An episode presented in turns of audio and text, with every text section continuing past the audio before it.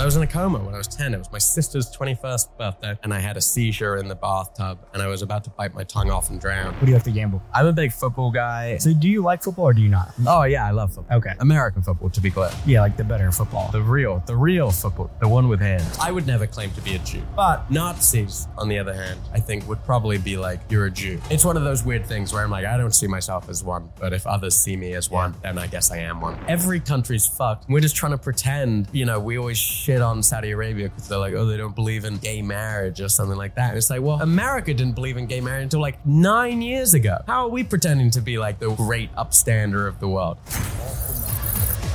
Simon, appreciate you being here, bro. Thanks, man. Yeah. Welcome to Ohio. Paradise, baby. It's the best. There's no, no place better. Well, for context, as we uh, do an intro here, you are a comedian. You're on tour right now, and you got a little bit of a the cough, but we'll let that slide. We'll let that slide because it's lovely January. It's 75 degrees in Ohio. It's perfect weather. And I don't know how you do it, man. We were just talking before we went live, like the travel, you got to be on it like every night, flying, driving, sticking to schedules, and performing on stage, man. It's no joke. It's a major reason why I started the podcast show is people fear public speaking more than death. And it's like, man, let's dive right into fear. Let's dive into being uncomfortable. Let's dive into having entertaining, informative, fun conversation. I just love having the platform. I'm grateful for the platform, grateful for guests like you to come on the show. And uh, no pressure, but I expect some really funny jokes today. All right. and when I get best. canceled, I'm going to try. Uh, it's good to get canceled these days. Yeah. it's good. It, you grow an audience, you get a bigger audience if you get canceled. So, your accent, where are you from? I'm from London but okay. I've lived in America long enough that it's strangely Australian. Oh yeah, I can, yeah. yeah, I could see that. Okay, it's got a tinge, got a tinge of the Aussie to it. So, what brought you to America? Came over for college when I was eighteen, and then stuck around after graduate. I graduated in 2020 into the pandemic, and so I had lost my passport. So I had lost my passport in Nashville. I had been on a flight. No, I had been on a flight to Denver and then I, but I'd left my passport on the flight in Denver. And then that flight had gone on to Nashville. And then a lady in Nashville had found it. And then she messaged me being like, Hey, is this your passport? And I was like, Yeah, this is February 2020. And I was like, Yes, that is my passport. Can you please send it to me? And she was like, No. I was like, What? And she was like, I'm keeping it. And I was like, What do you mean you're keeping it? And she was like, "Well, it's it's you shouldn't have left it." I was like, "I didn't mean to leave it." And anyway, so then I so then that was February of 2020. And so I really wanted to go home because, you know, there was a whole global pandemic going on. And I was like, oh, I'd like to spend time with my family back home. Back in London? Back in London. Yeah. But I didn't have a passport. So I had, and the only passport office that was open at the time in America was in Tucson, Arizona. So I set out on a six month journey to get to Tucson, Arizona, kind of road tripping along the way. Because you had to go to the embassy, right? Yeah. Mm-hmm. Same thing happened to me in Greece. I lost my passport in Greece, I think in 20, 2022.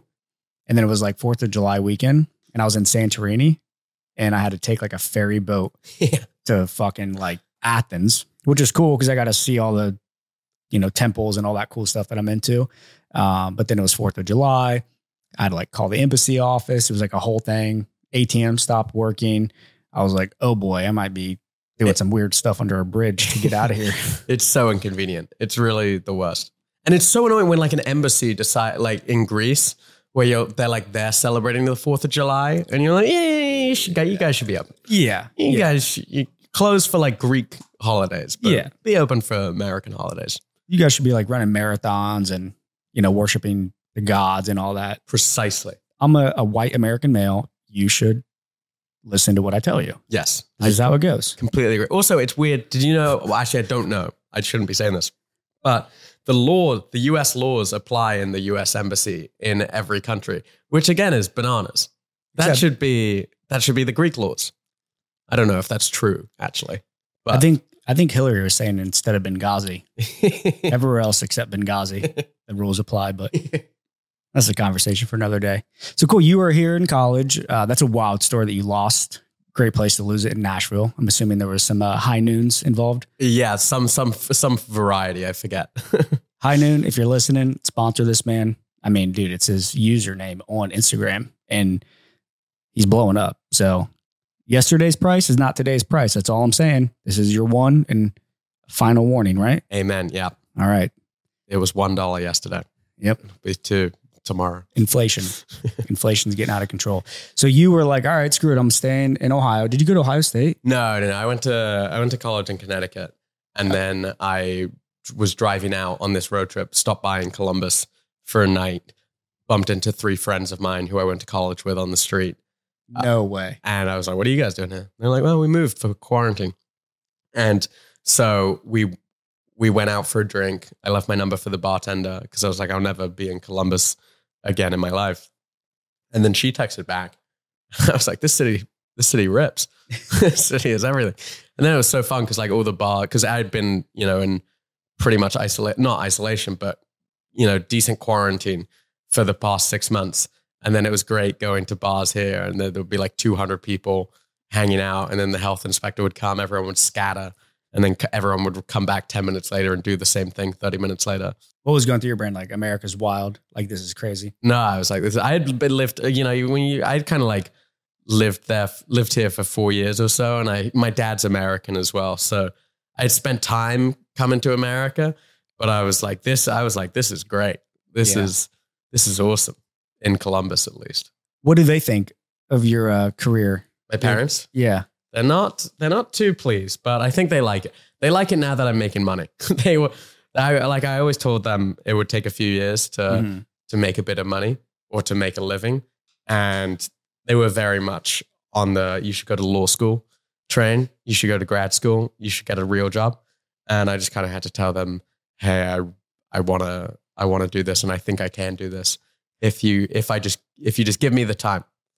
So that's a, you know, now they're a little bit more supportive, mainly because it's a fun thing. So when you're at a dinner party, that's all my dad cares about. He just Yeah. wants to he just wants a story for the dinner party. Yeah, I don't think that parents or like family or friends or people that care about you like necessarily care how you become quote unquote successful as long as that you are. Yeah. then they're like then they're all about it. As soon as you become successful, they're like, "Oh, great! Yes, we've always Yeah. supported you, always the whole time." know? But they have been. That's cool. Yeah. Yeah, because I'm I'm sure if they took the risk and or you've taken the risk to leave London, go to school in Connecticut, it's obviously not inexpensive. It's not cheap. And then it's just indifferent, right? Because let's face it, most comedians fail. Most people in the entertainment space in general fail. Yeah, Uh, like any business, right? I mean, you're self-employed and you got to figure it out in this new age. What what was like that moment for you? Was it like a TikTok that went viral, like our boy Matt Rife? Was it? Uh, I mean, you got some good looks. I don't know if you're as good looking as Matt, but nowhere near. you know, you could pick up some Columbus chicks. I opened for Matt. and It was so funny. Just seeing the his crowd is insane. His Yeah. his crowd's ridiculous. But it's I wouldn't want it to be my crowd. It's too much pressure. You know, I like I like my crowd. Of my crowd is my crowd of everyone of everyone in my crowd is very beautiful. But the but I like my crowd. We're more casual. We're more casual about our looks. We're not trying to be the hottest people in the world, and I respect that. Your personality, right? Yeah, exactly. Personality. personality, and laughter. That's all that matters. Does Jerry pass? Does he pass being in the crowd? He's a smoke show. He's too hot for my. He's too hot for my demo. I agree. That that he'd, usually be, happens. he'd be kicked out. yeah. Wouldn't be allowed. So what what was that moment then? Like, was there like a moment in your uh the process the last couple years where you're like, I mean, because again, you're on tour technically right now, right? I saw you post your shows that you have coming up. I'm like, dang, dude, that is a schedule. Like every other freaking night, you're in a different city. Mm-hmm. and much, much, much respect. It's a different type of work than I think people realize. You know, I've done public speaking on stage. I've had mastermind events, obviously having a podcast show. Dude, it's a lot of mental space. Yeah. Then you got to find time to be creative. You got to find time for your mental health. You got to find time to get other life things done. Or maybe you don't. I don't know. No. Yes. Yeah, Yeah. yeah. It's a real. It's a real stress. It's uh. It takes a lot, but in in terms of a moment, in terms of when it clicked, or Yeah. Was there kind of a moment? Was it a uh, an event? Was it a uh, a video that you posted online that was like, ah, I think I'm a little funny. I got something here, and you started kind of getting shows booked. And maybe you're still like obviously in the process of that building up, right? But like, when it went from you telling jokes at the dinner table with your family to like, Mhm. holy cow, I got a show booked and I'm getting paid to do this. Yeah. It's a really interesting thing eh, thing because stand up you can kind of trace every success that you had to a previous success and you can kind of go backwards so like now this stage I'm in it, it really started when I was after in in college I would do uh, shows in my basement and kind of bring a bunch of chairs from the classrooms nearby and put them in my basement, invite like 100 people over. 100 people would be in my basement. They'd watch me perform an hour of really bad comedy. But that was the first, you know, if you think about steps, it's like goes from there. Then after college, I start driving around the country. All the clubs are shut because of COVID. So I'm now, I've got 50, c- I got 50 of my own chairs and a microphone and a um, speaker in my car. I'm driving to whichever city I know, like I have a buddy in who will invite 10 to 15 friends and performing for them. Then from there, I go to, um, I'm doing a show in Boston and I get connected with this, um, this producer of this comedy show called Don't Tell Comedy, which um, was based in a few cities around America at the time.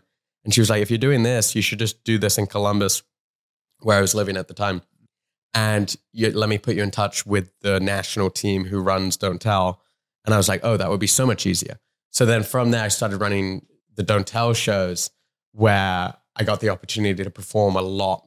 I got the opportunity to perform a lot more uh, and get better. And then from there, I got the opportunity to have a set featured on the Don't Tell YouTube channel, which did really well. And the reason it did really well was because I had had the opportunity to perform at all these shows. And then from there it's and then from there it's kind of like oh now you're getting all these opportunities you're getting booked. But from the start it doesn't happen if i don't put on apartment shows in college. And it doesn't happen if i none of this happens if i don't travel around the country. It's just a lot of weird initiative taking that you don't know if it's how it's going to work out but you just kind of have to be confident that it will work out in some way Yeah, absolutely. Putting the reps in and then, yeah, just convincing five people, let alone trying to get like a hundred people to come to your place yeah uh, and listen to you put in the reps is, you know, much respect to your friends too. That's cool that you've built those relationships. Says a lot about you. So yeah it was pretty crazy actually now that i think about it i'm like 100 people that's Yeah. awesome that's that's impressive. Who's your favorite uh, comedian? Oh, I like um ooh, there are so many. I like Chris Rock in the 90s is probably my favorite. Chris Rock now, not at all. But Chris Rock, the energy he brought on Bring the Pain and Bigger and Blacker is like what I strive to do in a um without saying one word um of his. And Which word? uh, you know, we can bleep it out. You say it when you drive. When you're listening to this, I've been clean. I've been. I'm. I'm clean of the word. I've. Okay. I, one time I was on a date with a girl. This is a bit of a crazy story, but I was on a date with a girl and we were going down to the Kentucky Derby for it was a second date, and we hang out. And then on the drive back, she just drops that that said word, and I was like, "Excuse me," and she was like, "Oh yeah, I say that word all the time." And I was like, "Good God." I'll marry you. no, I was like, I was like, I can't, I don't know. I, this may be over. Yeah. But um, yeah, Chris Rock, Karlous Miller from 85 South, I think is so, so funny. Um, Roy Wood Jr., I really love. Mike Birbiglia is hysterical.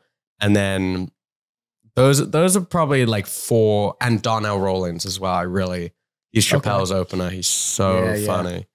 Just like people with lots of ener- people with lots of energy, and I guess Birbiglia and Roy Wood Jr. aren't energetic, but they're more thoughtful. So either Yeah. energy or thought thoughtfulness, and hopefully the two mix together. Yeah, that's what I respect about watching comedy. Again, doing public speaking myself, having the podcast show, just watching people go do a set for whether it's 20 minutes, 30 minutes, a Netflix special, being able to put that together is wild when you really think about it and you've done some type of public speaking or form of communication. Because I think communication is the most valuable skill set that any human can have and to be funny and know how to like read the room and how to likely present uh, and do stand up in front of 100 people versus maybe a couple thousand, I'm sure that feeling's uh, different. Mm. And then the city as well, trying to be maybe have like your own little flair in each city and how to Mm-hmm. relate to that city in, in some way. Uh, what do you think of the Katt Williams stuff going down right now? Oh, I'm ready to. I'm ready to spill, give my side of the story. I'm sure you are. You, you messaged me. You're like, dude, I just got to get this off my chest. I said I'm coming for Harvey. I'm co- I'm coming for. I'm coming. I'm coming for Smiley. I'm coming for every single black comic over the age of fifty. The uh, I thought it was great. I thought it was so. I th- I didn't. I haven't finished it, but uh, the stuff I listened to made me crack up more than anything. I think Katt Will. I should have included Katt on that list. I think he, the Pimp Chronicles Volume Two, is the funniest 35 minutes of comedy. It also shows a comedy special doesn't need to be an hour. It just needs, it can be as long or as short as it needs to be, just as long as every single thing is hilarious. Mm. And my God, that man is, uh, yeah, he's, he's him and him and Chris Rock in the 90s. Good God. Yeah, one one presentation I gave in Puerto Rico like a year or two ago. It was like they they only allowed me to speak for like 10 minutes. There was a couple of us that could only do our presentation for 10 minutes. And I've usually done public speaking on stage for like 30 minutes, 45 minutes, upwards of an hour. And that actually felt easier. 10 minutes, I'm like, oh boy, you got to get your point across, right? And I'm curious, how do you I'm sure there's a thousand ways to do it, but like, how do you kind of like curate your message and your stand up? I mean, I'm sure it depends again on a lot of different things. Yeah, it's so interesting because like part of it is you don't want to be clear. The difference, I think, between well, there's the similarity between public speaking and stand up is you're trying to give a mess is along with the public speaking aspect of it. You're trying to convey a message, Mhm. but the difference is you're trying in stand up. You're not really trying to let that on. You don't really want the audience is like, or most of the audience is typically like, hey, we came to laugh we don't want to be le- we don't want to be lectured to or told to think a certain way or anything like that so you just and some some comics do that on like both sides of the aisle and i don't Mhm. think it's really that effective for a general audience but i think i always think about sneaking it in so you, you want to start with little tit you know you kind of want tidbits that if you didn't know there was a message being said you'd be like oh these are all funny unrelated stories Mhm. but then if you can just tie it together, that's why I really think Mike Birbiglia is so is so good at what he does. He'll he'll give you all these unrelated stories and then he'll tie it together with one or two callbacks. And you're like, oh, it all makes sense now why he said this. And now I get the message that he's that he's conveying and he snuck in that message so well. And a lot of comics do it a lot more indirectly. Maybe their message will just be, hey, we need to laugh at everything. And by doing that, they'll tell jokes about anything. Other thing, you know, maybe they're talking about family or something. So every story is about family. It's just the importance of family. But it's really interesting. It's just I th- so much of it is hinting. You're trying to give. You're trying to just give the audience a little bit at a time, and then at the end, come come home some kind of callback that Yeah. brings it all together. What are maybe some things that people don't know about you? Because I'm sure you share a lot about yourself and your experiences Sure. online, but you know, like what would be something that would be, I guess, surprising for people to know about you that you might not have shared? Oh, um, ooh. I, what's a fun thing? Uh, I was in a coma, which I have. I was in a coma for for a couple of for a couple of weeks uh, when I was young. Um, Shit. I never really figured out how to tell it on stage. So that's the thing. If you can't find figure out how to make something funny, you don't tell it. Yeah. So, but I was in a coma when I was 10. It was my sister's 21st birthday. She was having a dinner. She was having like a birthday party downstairs. And I was upstairs in the bath. And I, I had a, I had a brain fever and I had a seizure in the bathtub and I was about to bite my tongue off and drown. And my brother walked in, saw me and like kind of went downstairs, got my parents. And my parents are kind of, you know, British. So that, you know, at, at the same time they care about their kids, they, and, you know, they also don't want to disrupt like a, a dinner party because that would be, that would be rude. Mm-hmm. So there was this like this big choice that my mom and my dad had to make between like, do we save our son or do we disrupt the dinner party? Because an ambulance coming through the front door, that would be a big, you know, it could spoil the dinner party. So my dad called the SWAT team. Holy fuck. and there was a helicopter ready to take me out. Take me out. Yeah, we're not going to call the paramedics. We're going to have fucking Navy SEAL Team Six yeah, come in. exactly. And Holy shit! I had all those guys coming to coming to get me, and then my mom was like, "That's insane. let's just let's take the uh, let's. I think let's just cancel the dinner party." Well, And then I was in coma for a couple of days. from a brain fever. Yeah, What what does that what what does that mean? I honestly don't. All I know, all the doctors told me, is that it can happen again at any time. So when I sleep alone, I freak out, and I sleep alone quite a bit. Oh, not in Columbus though. There you go. Come on, come on. Yeah, come on now. You're dialing that six one four area code. Where I- are they at? There are there are there's I'm see I'm I'm dating a girl and she's very nice. Oh, okay, yeah, but not but not when you're in Columbus though. no, no, no. I'm a I'm a loyal man. There we go. How could you not be? There we go. The pressure of like having to turn it on is that annoying? Yeah, Yeah. like that's the. Uh, it's just maybe we were talking about it before the pod, but just you know, it's I could if I wanted to, I could turn it on all the time. It's just ex- it's just exhausting mm-hmm. because it is it is an act, and I think anyway, you know that you do meet those those certain people who are on all the time and are genuinely on and are genuinely charming, and it's like I just like I'm in awe of you and I applaud you, but I I can't do it. I'll do it. I can do it, but I just like I just want to veg out. There are so many times, especially when you're on stage for an hour and you have to be on, Yeah. and then you're on stage for another hour, like 30 minutes after that show has ended. oh. Because when you're doing two shows in a night, it's then you're like, oh, I real like I brought I'm bringing the energy then, so I Mhm. really don't want to bring it at other times. Which is I feel bad about it because I'm like, now I feel like a less less exciting person off stage, but I think it's necessary just for energy's sake. Yeah, or just how it works for you. I could see how people are just, I mean, there's just some people that are so funny. And I can just tell, like, we were talking about like Theo Von. I feel like he's just a guy that just always has it on, on, on, on. Yeah. And I'm sure you do as well. I'm sure you're hilarious all the time. But I would imagine that for some people, it's like, no, this is when I'm dialed in for like 60 minutes and I'm going to, you know, capitalize on that.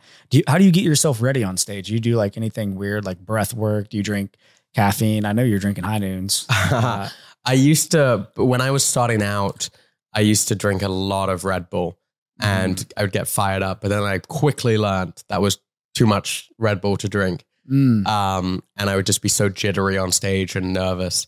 And now I really, you know, I sometimes go up sober, sometimes one or two drinks. Anything like uh, you don't want to go up, you don't want to go up drunk, you don't want to go up high because I think it just disrupts the flow of the show. At least for me, Yeah. I know a lot of comics who do do it and they do fine. yeah. But I just think if to be on, you kind of need to be to be on. You need to be on, and Yeah. and like I can do that sober. I can do that with like a couple of drinks in me, but I just can't do it. And I've been on stage blackout before, just like at some random shows here and there, and it's not a good time. It's Yeah. just you think it's amazing. Everyone's like, "What? This What? is this isn't what we paid for." And I'm like, "Well, it was free, so Yeah. You're like, I actually paid to be up here. it was a free open mic at Fours on High." So. Oh, fours, threes, fours, twos. hmm Keep going. 69. They're all there. They're all there. As far as the business side, you're you came into like a unique time, I feel like, of comedy, right? Because we saw people blow up online. Obviously, it's years of hard work and behind the scenes that no one will technically see and or maybe comprehend.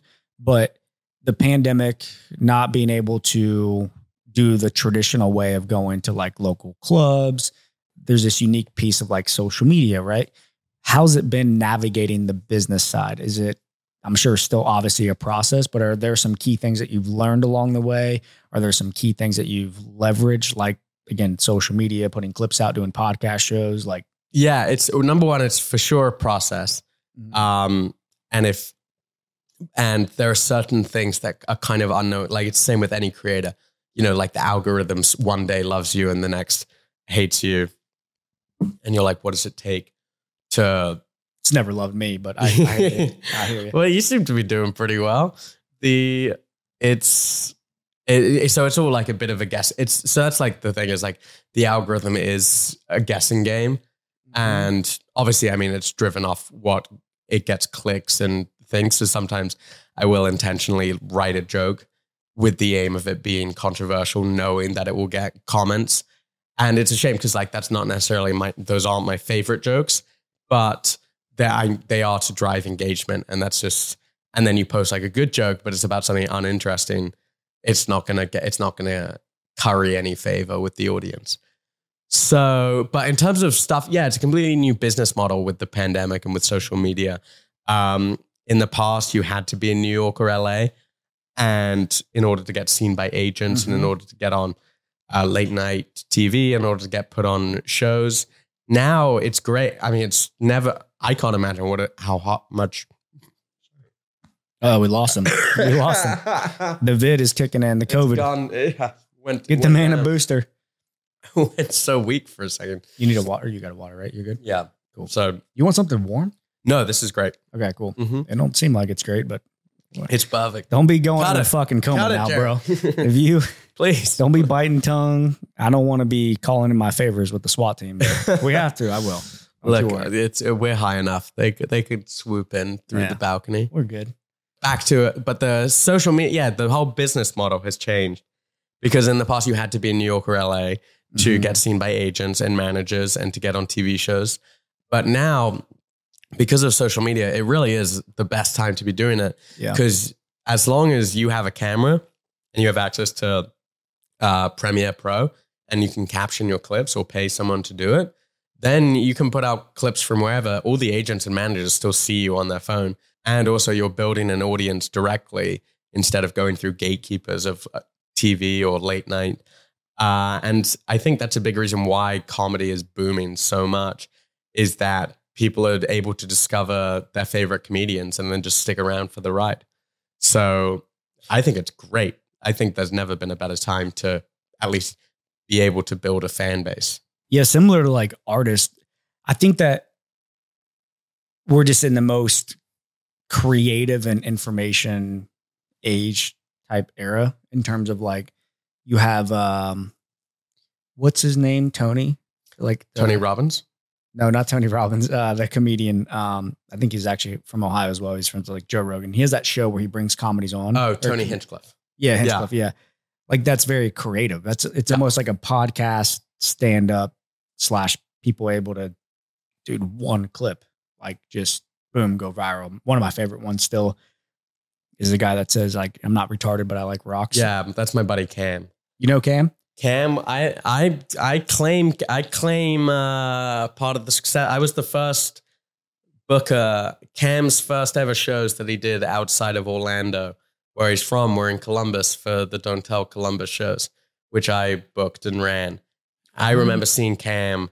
Now he's a superstar, but I remember seeing him at some Mike, some show, really good show in Orlando called um, Milk District Comedy. And I remember seeing him close the show. It was like this 21, 21 year old, maybe he was 22 at the time, uh, kid, and just murdering, just destroy. I was like, this guy's so funny. And then he came to Columbus, crushed in Columbus, came back to Columbus three times. I and then I was hanging out with Cam the night before, but then I was yeah, and then Cam got pu- his name pulled for Kill Tony the same like hour that he also got a Don't Tell set for YouTube, um, which is another credit. And then he ended up, and so it just ended up being like the perfect day for him.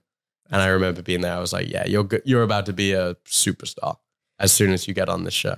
I'll show you the bag of rocks that we have in the other room. My girl and I went to Colorado and we had watched that clip and it was like the funniest thing ever. And then we went hiking and the whole time she was just like, we got to get all these rocks. so now every day I walk in our laundry room and we have like a, you know, a sink in there with being able to get water and shit. yeah, Like, all right, well, there's the bag of rocks. Get to see that every day. he changed the game. He's the king of rocks. Share a little bit more about the Don't Tell Columbus. I think that business model is uh, very cool and unique in terms of how they built it. It seems like you've been a huge piece of that here in Columbus. Are you still a part of that as well? Yeah, I'm still in charge of uh, booking it. I book the comedians Mhm. and then also just help oversee the product just since it's my baby essentially. Um, but yeah, we got started like I said. And to interrupt you really quick, Yeah. I'm making a full blown assumption here. I feel like you got a very good business brain. I don't know why. Maybe you're just a really good at bullshitting this, but I feel like that That's- Um, what I'm kind of grasping. I think I'm pretty good at seeing and when there's a when there's a hole that needs um, filling in the market. It's anything from stand up. You know, I like to think of it from stand up as well. I'm like, okay, let's look at all the British comedians all the foreign comedians in America. And all of them come here and then shit on America. So I'm like, there's a pretty big Whoa, whoa, pretty- whoa, come on now. yeah, absolutely outrageous. But I was like, there's also a pretty big gap in the market for a foreign comic who actually likes America, which I do.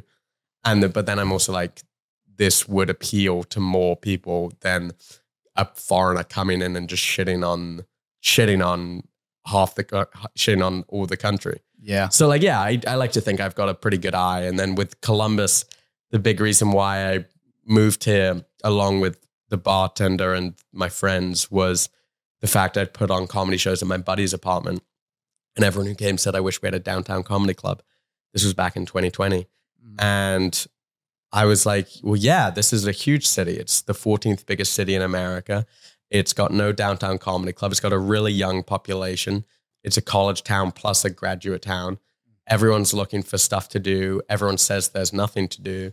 So it seems to me pretty straightforward that a comedy club would crush in the downtown area. And so for a year, I was kind of working on trying to just build my own comedy club. Turns out super expensive, not and not worth the uh, not worth the hassle to go through all that. That's like city permits. That's dealing with yeah, all liquor the, licenses, zoning, all the all the most boring things in the world. Yeah. like I looked at every single spot in the short north, and Good like luck. Goody Boy, for example, um, I was looking at it and I was like, hey, this could actually be a really great spot. But c- is there any way we could build? There's that huge patio, which makes no sense considering for seven months of the year in Columbus, no one wants to be outside at all. Can we build out and make the comedy club a bit longer? And they were like, no, it's histor- it's a historical site, so that can't be changed at all. And I'm like, well, that's ridiculous. looks like a concrete slab to me. Yeah, exactly. I'm like, what? And also, it's like, no, it's not a historical building. It's, you know, I know, like, oh, I'm, I know you went there when you were five, but you know, it's not historical because of that. Historical is like a, a real historical site, like some statue in Greece. It's not goody boy. So anyway, so there were a bunch of obstacles, and then I got connected with Don't Tell, and I was like, hey, this is a unique opportunity where it's like, hey, we're doing pop up shows, so we're not even we're not paying any rent or for any space besides a venue fee. Um, if they ask, if the venue who's hosting asks for one, then we don't need a liquor license because it's all BYOB. We can still put on these great comedian. We can still put these great comedians on shows. We can build the comedy scene in Columbus um, for both comedians and for audiences alike. And it kind of went from there. And in t- started in 2022 and did like a few show, a few shows. The first one sold out, but it was small, like 40 people. Second show was like, let's make it 120 people.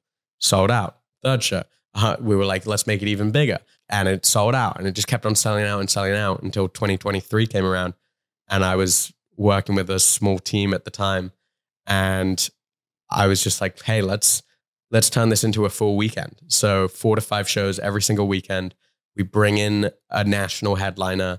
We bring in top comics from around the country and the Midwest, especially to um, be the fillers.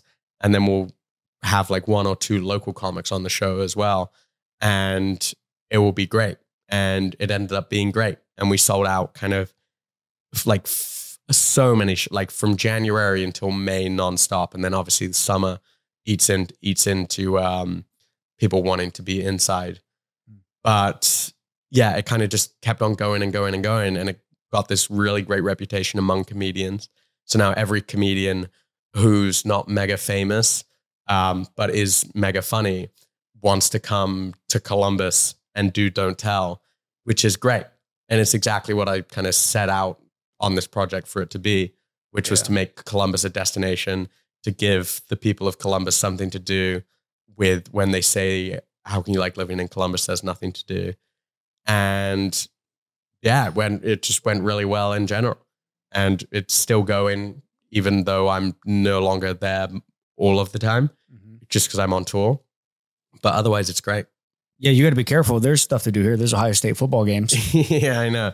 That's what our big concern was. Oh no, we there would be a nighttime game, and we'd be like, oh, Columbus, we we won't sell a single ticket.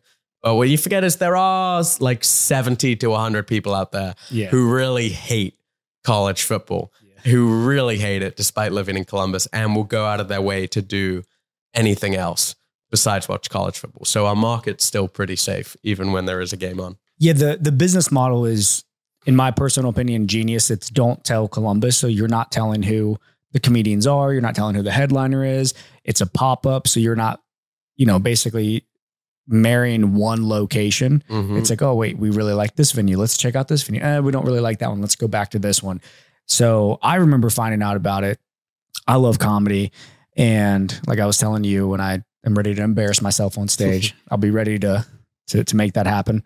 Uh, but it was sold out, yeah. and I felt like that's how it crushed as well as it kept selling out, and it was Mm. pissing me off. And I'm like, they're probably not even that good, you know. like, there's no way this is that good.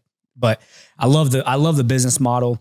Uh, it's been really cool to see you guys grow that. Did you make it to a show? In I still I wasn't able to make it to a show. gotta come. It's sold out for this weekend, but Too famous these days, man. I'm like, what the heck do I got to do? come come for some up. I'll I'll let you know when a really good show is on. My man. I'll grab you some ticket. I'll grab you two. Grab you some tickets if you want. There we go. I don't know. Jerry's a little too good looking for your crowd. Like it's you true. said. So It's true. you know, we'll uh, he'll go to Matt Rife's show. He's too yeah. he's too cute for us these days. So, what have you enjoyed outside of traveling, outside of you know building your career in comedy? What are some things that you've enjoyed along the way? You said you're in a relationship, right? Yeah. That's um, very nice. She's a very lovely girl. Um, I've I've enjoyed kind of so much of it has just been like a. Ch- well, I've kind of been living in Columbus for the past, or at least stationed in Columbus, and then It's kind of your home base. yeah, Okay. and being based here, it's really just been a chapter of like kind of doing something completely different, going away from home. I've been living with a few these same buddies from college. We've all lived together in the same building for the past four years or so now. And it's been really, it's just been such a really nice time, completely different from all my friends from college. They all end up going to New York and Boston and LA for these corporate jobs. And it's just been really nice to do something different.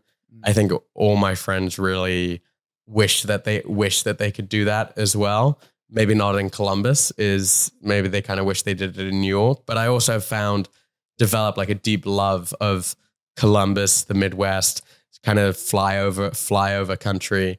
Just mm. everything that's dismissed when you're growing up, you kind of think of the two Americas. You know, the when you grow up, you're like the one that matters and the one that doesn't, and it's like, well, this is actually the one that matters a lot. It's got a lot more meaning. Uh, everyone's so much nicer. Everyone's so much more friendly, um, and everyone's so much more fun as well. Mm. It's just a good time. I've just kind of been like living a bit of a party for four years in Columbus. It was also great to get a bit of celebrity as well in Columbus. I'm not famous anywhere else, but in Columbus, I will sometimes get stopped on the street, and it is the best feeling in the world. I don't get why celebrities complain Really? ever. It's like the funnest thing to, to be like, hey, and they're like, hey, I love your stuff. I'm like, thanks. It's awesome. Do you ever get any hate? Because I know the the one clip that I found, like how I found you, was that Mhm. one that went around of you just like talking smack about Columbus. Yeah, yeah, yeah. And obviously, people forget very quickly this is stand up comedy. This is supposed to be a joke, but it was hysterical. It was like, it was uh, something along the lines of like German Village and go to Bexley where the Jews are across town. Yeah, yeah. Do you know that Ohio have- State football. Like, it was crazy shit. I'm like, oh, he knows exactly where to jab. This man knows Yeah. where to jab people. I think everyone took it in good in in good spirits. Yeah. It kind of and it just really popped off to a weird level where once that clip went viral. It's gone viral twice now.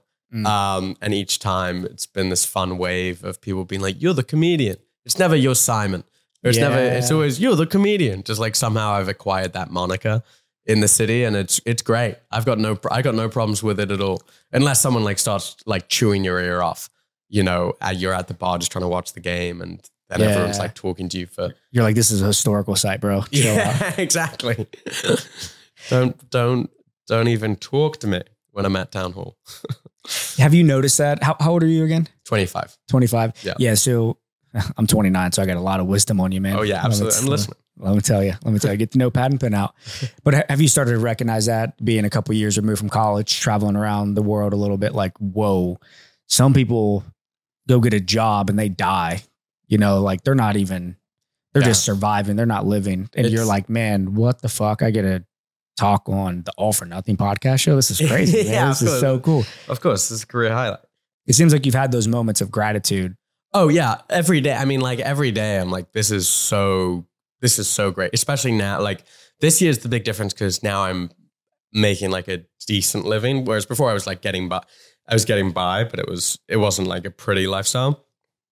Now I'm like, oh, I'm actually like making a good amount of money, doing exactly what I want to be doing. This is so, and I have so much free time in the day. This is so great. The only downside for a long time was I was like, I have so much free time in the day, and I was just very eager to. I I just hated being like on my couch or in bed, Yeah. and I was like, look, I can I can go for a workout, I can write, I can go, you know, do something with my day, and then I'm like, well, now it's two p.m. Yeah. and I'm like, well, what am I going to do for the rest of the day? Kind of like procrastination. Yeah, so that's always been my big issue with stand up. It's just it leaves so much time for, and you can fill it with like certain things, but in terms of making a meaningful life, that's always been my big problem with comedy. Is I'm like, this is nice, and it's I do want to be doing this, but I just have more time in the day, and I wish I could do something else. Yeah, because that's the stories, at least that I've heard on podcasts from comedians that are decades into their careers, like them sharing their stories, right? Of like they had to have some side hustle or multiple jobs, and then they just 10 plus years of grinding it out at their hometown. They didn't have the ability to put stuff out on social media. There weren't unique ways to make and monetize it.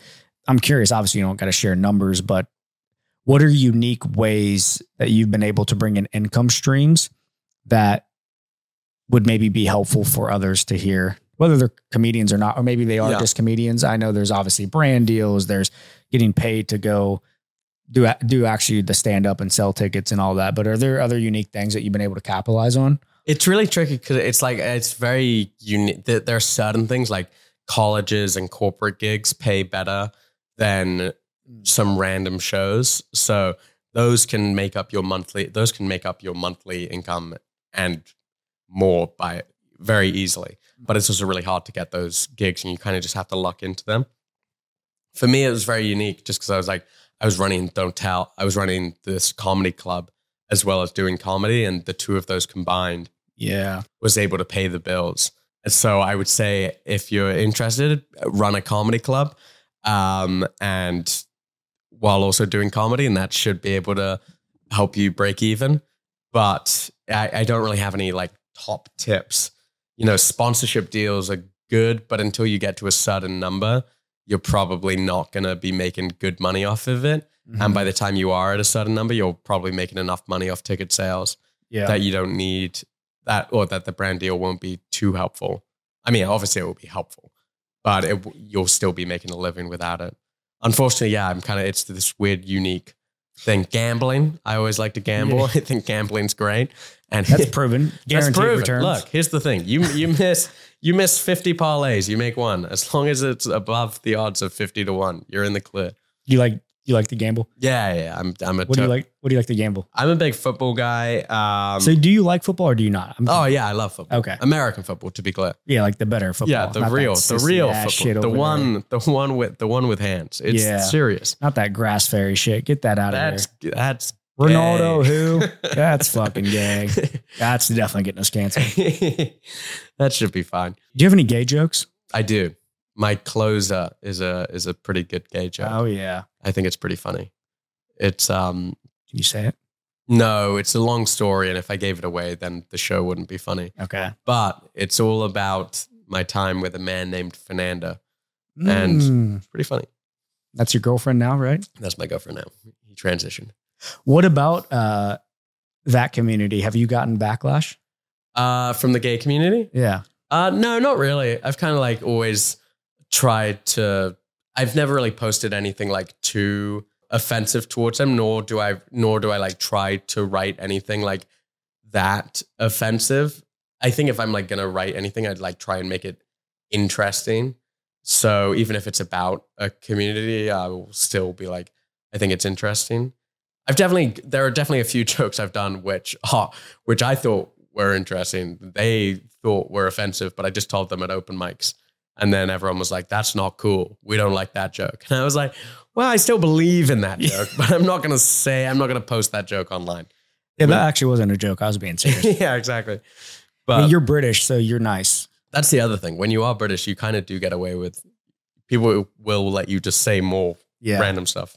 Yeah. It, it's uh, a little different when you're from Mechanicsburg, Ohio, you know? Well, that's mean the other thing. It's like, you know, it's not that it's expected out of you, Yeah. but they're like, yeah, come on, that's him. yeah. We were all thinking it. Sorry. His ex girlfriend just happened to say it. Exactly.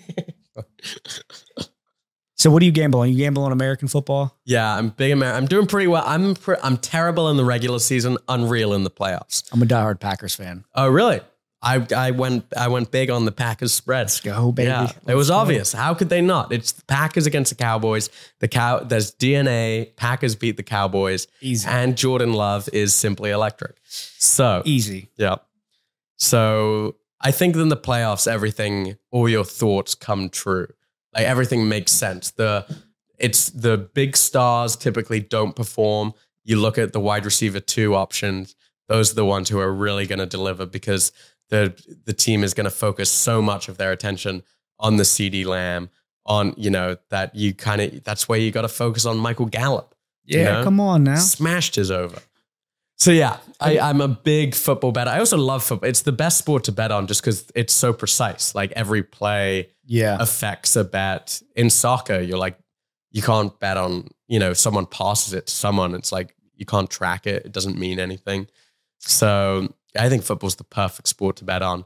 Makes it so exciting. Love it.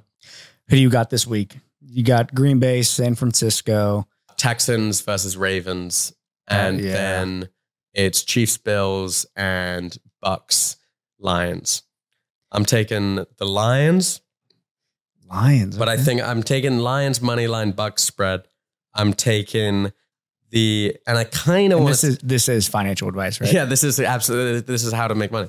The uh, I- Just just kidding. By the way, will this be released before or after? Because I want to. uh, probably like a probably right after. Okay, great. Well, Yeah, then because if we're wrong, we'll just re. yeah, let's, let's Yeah, we'll just- like man, dude, buy his course, buy his betting course. I want to take the. I actually want to kind of take the Bucks, but I think the Lions will pull it off. Um, I think the Packers will beat the spread, but I don't think they beat the Niners. I think the Texans will beat the Ravens, and I think the uh, Bills beat the Chiefs, and that's Mm. that's my prediction. Texans beat the Ravens are bad. The Ravens are a bad team. They've been every What? team gets pro. It's this narrative that the Ravens are unstoppable. They lost to Cle- they blew it to Cleveland with that you know back in game week twelve or whatever. They completely shit the bed. They've also lost. They lost to the Steelers. They've I know they've like now figured it all out, but also no, they haven't. Every team f- will fade, and the Ravens are not. Ravens are not it. Lamar in the playoffs, not him. Ooh, oh boy, Yeah. turning the heat up. Who do you got one in the Super Bowl? Um, probably the 49ers. Yeah, But then Brock Purdy is washed. So it's hard to say. Yeah. First off, Green Bay always gets beat by them in the playoffs. It's frustrating. Yeah. It's it's tough being a diehard Packers fan because we're just good enough every year, and then we're just let down enough every year. Yeah, I think if I had to pick, have you seen the conspiracy behind the the colors of how they choose like the Super Bowl logo. Oh yeah, I have seen that. It's like the Ravens and the 49ers. Yeah. Is what it says. yep. I believe it. I mean, that would be a good game. what's your favorite conspiracy? Oh, oh. Ooh. What are what are some what I swear I know so many. But I don't believe any of the mainstream one. I think like the moon landing was real. I think I think JFK was clearly shot by more than one person, but I don't know if it was the FBI or the CIA. But it was clearly, you know, there's you know, the bullet, there's no way the two bullets that could have come from the same direction. Was it the driver? I I don't think it was the driver. I actually have no more knowledge other than that. Mm. But that's a conspiracy that I believe in. Think and then I think what are some other cons- what are, what are some you believe in? don't blink out now. Come on. I'm trying to think of what are some issues that are out there. Do you think Hawaii caught on fire with the laser beams? Oh no, I don't think that. You think that was natural? I think that was natural. I think almost all wildfires are natural. Do you think that I think Jews run the media. I mean, I don't think, I don't think that. I, it's weird that that's a conspiracy theory and that's just the truth. Every, like, I don't get. There's weird anti-Semitic. There's weird anti-Semitic conspiracy theories where I'm like, this is just true. who would you bet on, Palestine or Israel? I mean, I'd bet on it. I'd bet on. How do you got the spread? Maybe we go by the spread. I don't think I. W- I th- one time I did this on Instagram. I put up a poll, just seeing Palestine or Israel, and I got in a lot of Boy. trouble for it. And um, I'm gonna. I'm gonna say I would want Palestine to come through, Oh, but I don't think Do you, are you pretty well versed with the political side? I'm pretty up to date. Yeah. So what what exactly is going on over there? So Palestine, or It's all AI technology. It's all fake, actually. Yes, precisely. Hamas attacked Israel on October 7th, killing around 1,200 of its citizens in an attack designed to provoke a response from Israel that they knew would turn the tide against Israel, that they knew that Hamas knew Israel would react so disproportionately that it would cause international furor at Israel and push the world more in Palestine's favor in this weird chess tactic of mm. Hamas's. And that's exactly what happened. Israel were like, absolutely not. They started bombing. Indis- they didn't bomb indiscriminately, but they've bombed. They've been trying to assassinate Hamas targets. And Hamas uses human shields. So it's very hard to kill these targets without killing innocent civilians there's an argument to be made that, that Hamas is responsible for those deaths. There's also an argument to be made that Israel could probably be a bit more, um, could probably slash definitely be a bit be a bit more thoughtful in its use of indiscriminate bombing. But yeah, that's kind of it. Just Israel's kind of like now stormed into Gaza, taken the northern half of Gaza, pushed everyone into southern Gaza, uh, and it's not great. It's you know, there's a big question of whether it's genocide or not. And I don't really know if that's relevant. I would just more so say it's indiscriminate. It's reached a level of indiscriminate killing um, that isn't that isn't good. And Israel's been allowed to do it because the US has kind of given it free reign to do whatever it wants in Palestine, in Gaza, and in the West Bank. And hopefully, it seems like there's a bit more pressure being applied by um, certain members of Congress to for the US to maybe give aid and weapons with some restrictions, with some moral restrictions. But who knows? It's kind of it's it's all fucked. It's all because Israel's a strategic base in the Middle East for the US. The US doesn't really care about Jews. It just cares about having a base uh, and having a sphere of influence in the Middle East. That's my cynical conspiracy theory slash true take. What if America is Israel's base? That's oh, that is. uh, Some people have alleged that. Some people have alleged that Jews have a double loyalty to Israel and the United to the United States and Israel, and claim that Jews living in America are not loyal to America and are loyal to Israel, and that is true. However, I would say that's probably not true because if Israel stopped funding the US and the US stopped funding Israel, the US would be pretty fine and Israel would go under pretty immediately. You kind of look like a Jew. Are you a Jew? It sounds like you're not. I am a Jew. I You are- Jew. Yeah. Oh, yeah. I'm, a, You I'm, I'm, I'm half Jewish. My dad's Jewish. My mom's Catholic. Okay. So And you want, I want, yeah, I want Palestine. I want, you know, because it's, you know, that's just a, you know, I have no loyalties. I have just loyalties to avoiding unfair conf- uh, unfair conflicts. And I mean, I just think it's weird. Like, if you're a Jew, you have to support Israel, and I get it. It's been, you know, you get indoctrinated into believing that Jews have to, you know, Jews will never be safe, and Jews have been persecuted throughout history, which is all, com- which is all completely true. But it's also like you can believe that, but you can also believe that Palestinians have had their land taken from them and are treated horribly at the hands of the Israeli government and sent to prison for no good reason. yeah, it's a unique one because one, uh, I'm neither, and I'm definitely I'm I'm from Mechanicsburg, Ohio, bro. I'm just trying to have a podcast. That's all I'm trying to do. Come on now. I'm just trying to watch. You know, not everyone needs to have an opinion on the matter as well. You know what? Actually, that's what I've learned. I've learned that in doing the show, like not having an opinion on most things is probably better for me. But both sides make so much sense. Mm-hmm. You know, Israel's like, well, they came in and I'm like, yeah, they did. But then why? And I don't know. Yeah. Then you learn the background behind all of it. Then like the 4D chest move of like, well, we're gonna come in and then they're gonna come in. And it's like, well, was that your move? I don't know. Mm-hmm. I live in Columbus, Ohio. what do I know? Uh, it's a unique one, right? And then it comes back to like World War II and Hitler and the Jews and how they've been. Uh, but then it's like, yeah, there was also like 20 plus million Russians killed. People forget that real quick. There were 60 million people, from my understanding, in World War II alone that died. Like, so not to take away from any nationality, religion, etc. Um, I think we all just want peace. I think that's pretty safe to say. Yeah, absolutely. That's just certain people want peace and the other side. The problem, the Palestinians and the Israelis both kind of want the other side to not exist. And that's not very good for peace. Is that because there's like family involved? Is that because like someone's uncle died? Is it because someone's grandparents had to deal with this? Is it because there's consequences?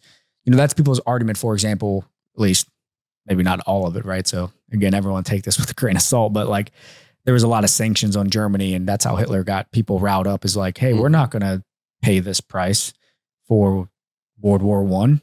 We're gonna retaliate. Mm-hmm. Is that maybe not identical, but like a similar? It's not identical, but it is definitely all. It all comes back to history. It's not just out of the blue. You know, it's Palestinians are uh, still aggrieved over the Nakba, which was in 1948, which is considered, which translates to catastrophe, which is considered when uh, hundreds of thousands of Palestinians were forced to leave their home, uh, to leave their homes uh, to allow Israel to settle into into into their homes, and a lot of those Palestinians still haven't returned home, or those families haven't returned home, and that's that's kind of the root of the that's kind of the root of the crisis. Palestinians essentially say we want the land we had in 1948. Israelis say that hey, you tried to you fought us for the war, you attacked us, and then we won the wars multiple times. We won the War of Independence. We won the Six Day War in 1967. Um, and then we even gave back land. So it's it's a lot of he said it's a lot of he said she said, and but it's one of those things where like they're just never gonna disagree. They're never going to agree. It's just a completely fucked conflict that unless some form of Nelson Mandela type person comes along, it's it's kind of done or it's not done. It's just it will just never be it will never be peace. I know that's what because I'll see a friend post that has like family in Palestine or whatever. Mm-hmm. I'm like, ah, oh, it totally makes sense. Then I'll see like a Jewish friend post something. I'm like, oh, that totally makes sense. and then I'll talk about it with guests on the show. And I'm like, I don't know. That's a that's an interesting one. I think this stuff's worth conversation though. Oh, I think it's- absolutely, I think it's Both sides have so much merit. Just a big problem is when you have a conversation whenever you take one side, you're inevitably going to be shouted down by the other side on claims of either genocide or anti-Semitism. And I mean, I think those are those are two not equal criticisms. I think genocide is worse than anti-Semitism on the on a basic level, but it's just very toxic.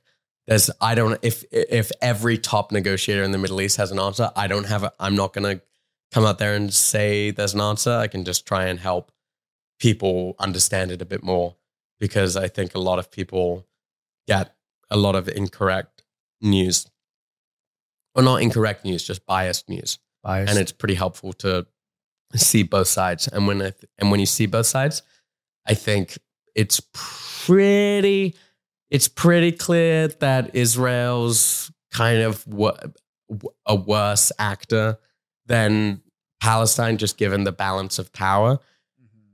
But you know, both sides have both sides have their flaws. yeah, you got to bring in some Indian negotiators. Those guys are pretty good at negotiating. They'd get it done. My friend said behind every successful Jew is an Indian negotiator. I like that. I was like, I didn't pretty know good. that. I'm like, that's it. That will get me canceled. Yeah, I'm trying to think of all these one liners I can get canceled. That might be one of them. yeah. Do you get hate from like your family or anyone that's Jewish when you have this stance on it? No, you know, it's just we're all we're all you know everyone's everyone's got opinions. We're not loyal Zion. We're not loyal Zionists. You know, you. I also it's not like a hugely vocal opinion. Mhm. I, I am not screaming about it because, like I said, not everyone needs to have their stance heard. I also don't know what my stance is because, again, if no one else can figure it out, I'm not going to claim to be the one to figure it out. But no, I mean, you get hate, but you know, I also like to stay out of.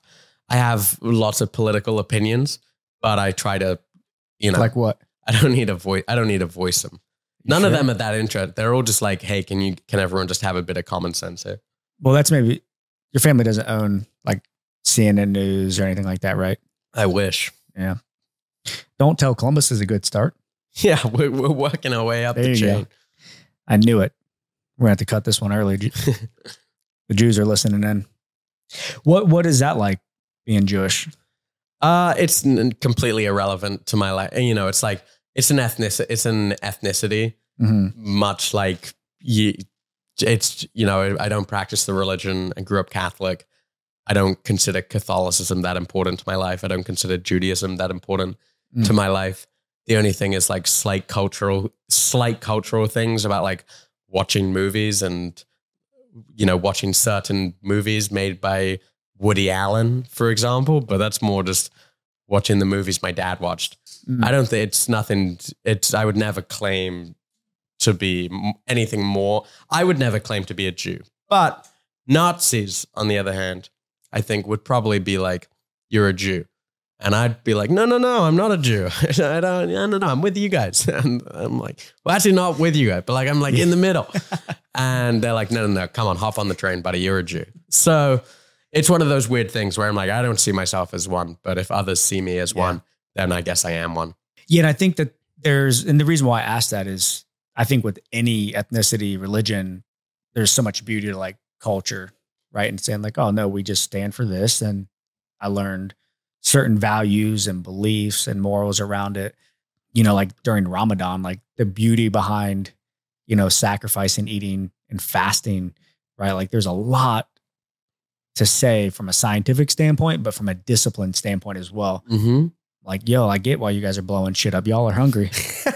Come over. I got some chicken wings and a banana. It's the go-to for Simon. It's delicious. Islam's a beautiful religion. I if I I'm if I like had more time or had more motivation, I would con- I would convert to Islam. Really? Yeah, it's a great religion. How do you how do you do that? You just like You just I think you just pray and then you say it three times and then you've converted. like Allah Akbar? It's not In a train or precisely something? it's not precisely that, but it may be something close to that. Yeah, go to like American football game and just yell it. Yeah, Yeah. I think so. Go down to the But that's a very that just means God is great. That's all it means. It's Yeah. just like a it's just a prayer. So obviously it's got a bit of a worse reputation. But yeah, I I um I think it's a great religion. what do you do like when you're on tour? Like what, how do you I call it the space of genius. Yeah. The space of genius of where you have to create space. A lot of people time block their day from meeting, podcast show, uh, responding to emails, like just getting obsessed with like getting things done. But Mhm. then there's for me that I've learned in my journey, like getting obsessed with space. That's where that genius comes in, right? That's why I like to call it the space of genius. It's those moments of creativity. It's those moments of uh, being alone where you can just be able to think things through. That's Mhm. where I feel like I'm most creative as I've started writing a little bit. Mhm. But then it's also that fine line of my procrastinating. Yeah. Uh, should I be on more calls? Should I be trying to get more deals done? Whatever it may be. How do you battle? How do you navigate Oh, those I'm- moments, especially like when you're on tour? I'm procrastinating all the time. I'm like always, always like I'm like on the couch, lying in bed on YouTube. I'm like, oh, this is my space of genius. This is space of genius right now. You know, I need this. I need this to in case inspiration strike. And inspiration doesn't strike, but that's fine. Sometimes it comes. Sometimes it just like randomly pops up. I'll have an idea. I'll figure out. Typically, a lot of it is just you perform on stage. I've got my act and then I'll be like, okay, what worked, what didn't work, what do I need to change off that? Mm. And then the next morning, maybe I'll try and force myself to write. But a lot of the time, I just, it's on tour, especially, it's tricky just because you're always on the move. I always sleep on it. I'm like ASAP asleep on airplanes all the time. So I'm like not working there, and traveling. Just Yeah. like when I'm back at the Airbnb or the hotel, I'll try and get some. I'll try and get some stuff done, but um, it's tricky, man. I don't know. I'm still working on it. Yeah, that's like I said, when I saw you post your even with artists that it like Taylor Swift, obviously she's making quadrillion trillions of dollars, but like if you see her workload, you're like, I don't care how much money you're making. That's fucking crazy. Yeah, It's oh, crazy. that's ins- It's always amazing. I mean, I'll like I'll sing one song one time at a concert, and I'll have lost my voice Yeah. for like three days. She's able to sing like for four hours nonstop. She's amazing. it's crazy. I went to see her in Mexico City. It was great. Have you sold your soul? No. Will you? Yeah, probably. yeah, probably. Why not? You know, it's what's a soul? You know, what do you mean by a soul? Like your moral compass, your ethics, or whatever.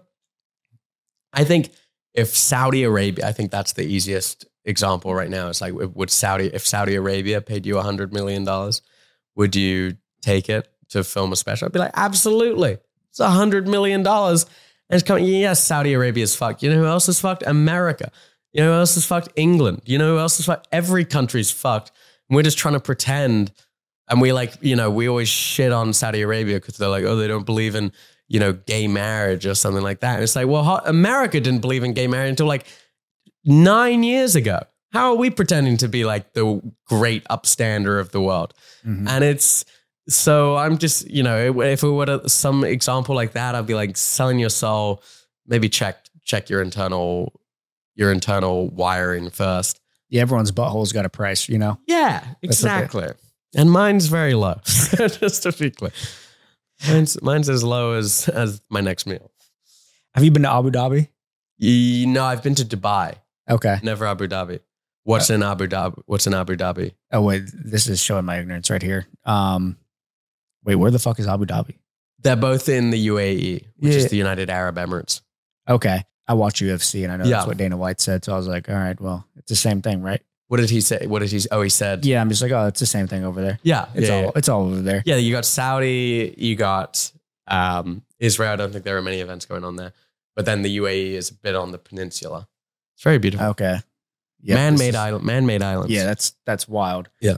But I think that's where I mean that's where it's going down, right? Like follow the money. It's where you see Ronaldo going. It's where you see like all these crazy events. It's where you see influencers going.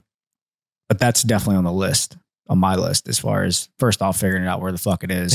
uh, that that's step number one. Step number two is there's some crazy shit going down over there.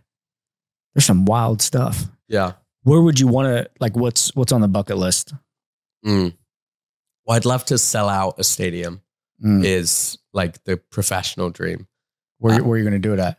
I when I made a bucket list, it was the O2 in uh, in uh, in in London. But now I'm kind of like Ohio Stadium, baby. The shoe. The shoe. How could Let's you not? go. How could you not want to do the shoe?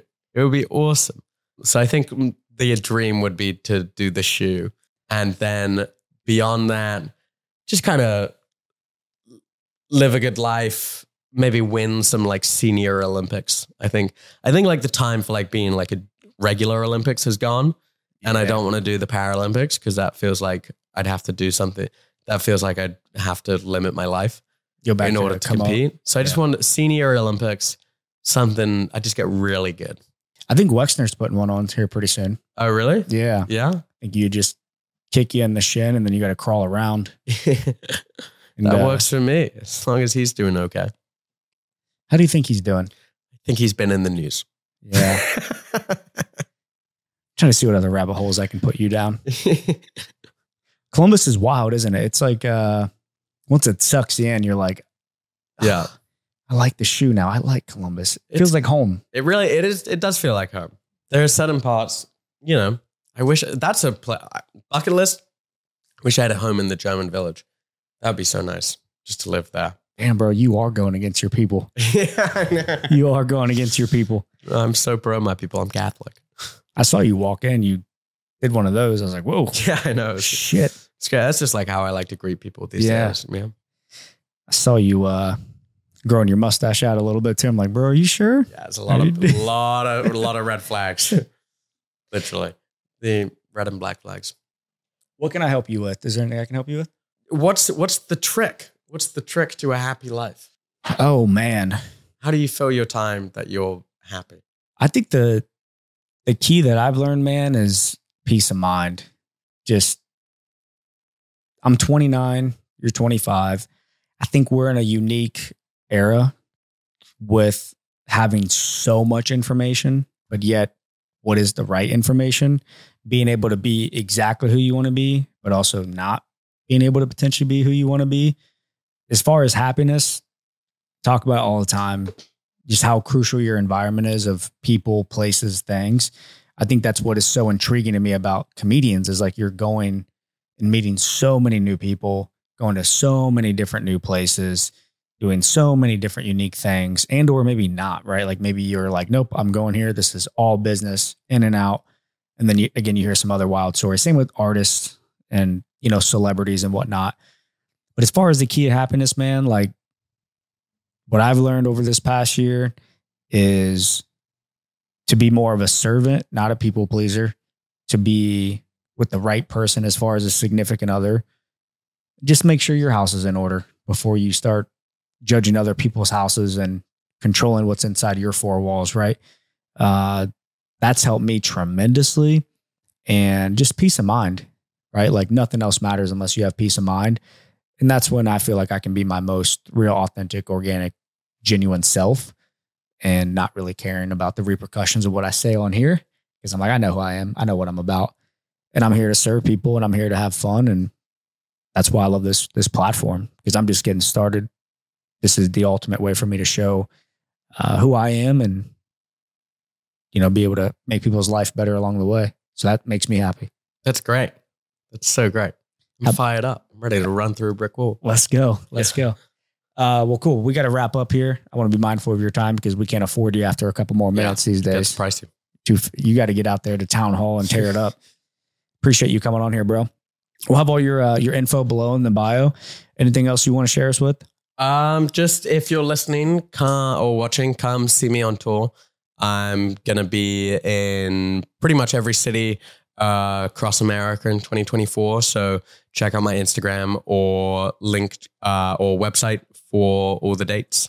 And yeah, and I'll be headlining the Columbus Funny Bone as well on August 15th. So come on out for that if you're in Columbus. Let's go. Boom.